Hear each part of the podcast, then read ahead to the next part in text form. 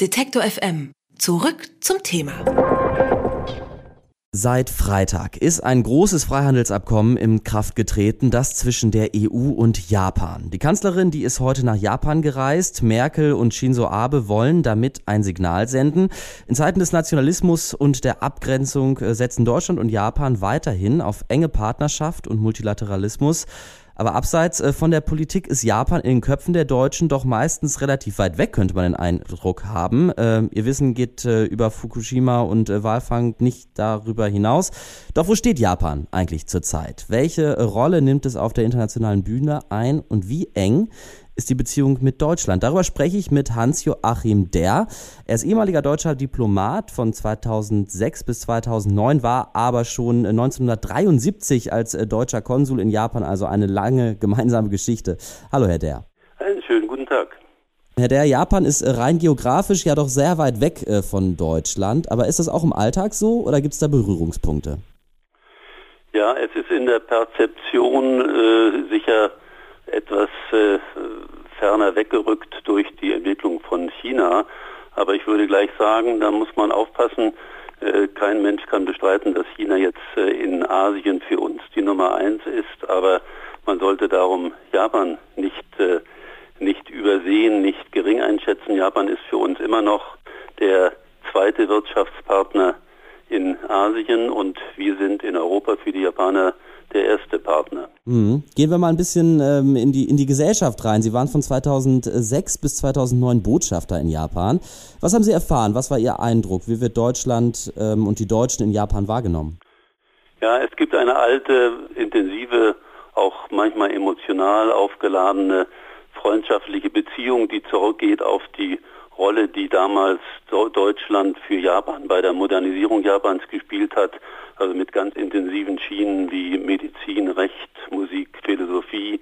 Davon ist vielleicht äh, vieles etwas zurückgegangen, außer der Musik würde ich mal sagen.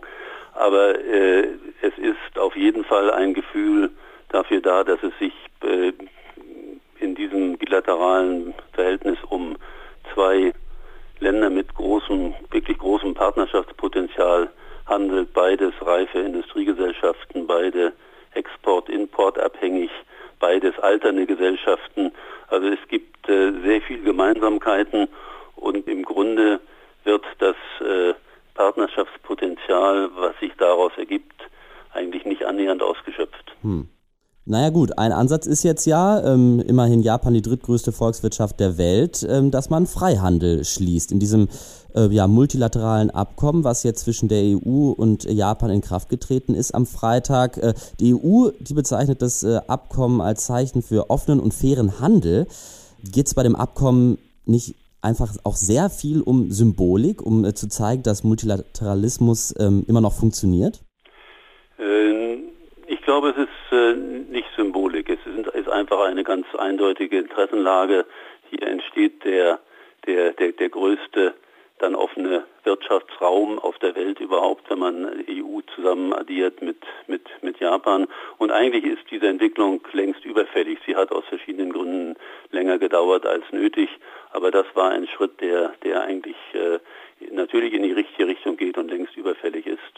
Deutschland tritt äh, aus seiner historischen Erfahrung äh, heutzutage auch häufig als Vermittlerland auf. Welche Rolle nimmt äh, Japan denn da international ein?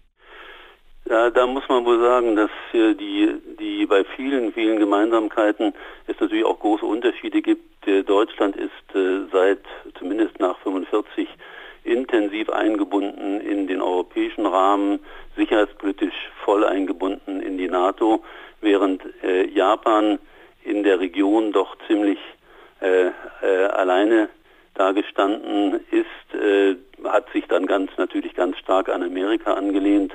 Die Beziehungen zur Nachbarschaft sind nicht schlecht, aber es sind eben äh, nach 45 erstmal Länder mit extrem unterschiedlichen Entwicklungsständen gewesen.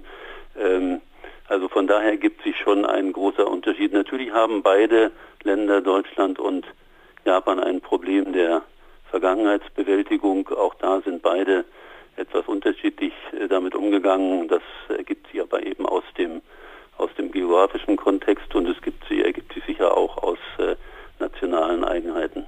Also Japan regional nicht so stark eingebunden wie jetzt zum Beispiel Deutschland in Europa. Ja, weil für, für Japan äh, nach 45 einfach äh, eine regionale Partnerschaft gar nicht sichtbar war. Es war ein total zerstörtes Korea, ehemalige japanische Kolonie. Es war ein äh, politisch feindseliges großes China, aber auch total unterentwickelt. Es waren äh, Länder wie die Philippinen, die noch auf einem ganz frühen Entwicklungsstand waren. Äh, also es war gar, kein, gar keine Option da für Japan, sich äh, einzubinden wie Deutschland in, in, in Europa und im, im Westen. Aber natürlich hat Japan von Anfang an dann zum dazugehört. Über die deutsch-japanischen Beziehungen, äh, das neue Freihandelsabkommen und die aktuelle Situation in Japan habe ich mit Hans-Joachim Der gesprochen. Er ist ehemaliger deutscher Diplomat und war von 2006 bis 2009 Botschafter in Japan. Vielen lieben Dank für das Gespräch. Ja, bitte sehr. Alle Beiträge, Reportagen und Interviews können Sie jederzeit nachhören im Netz auf detektor.fm.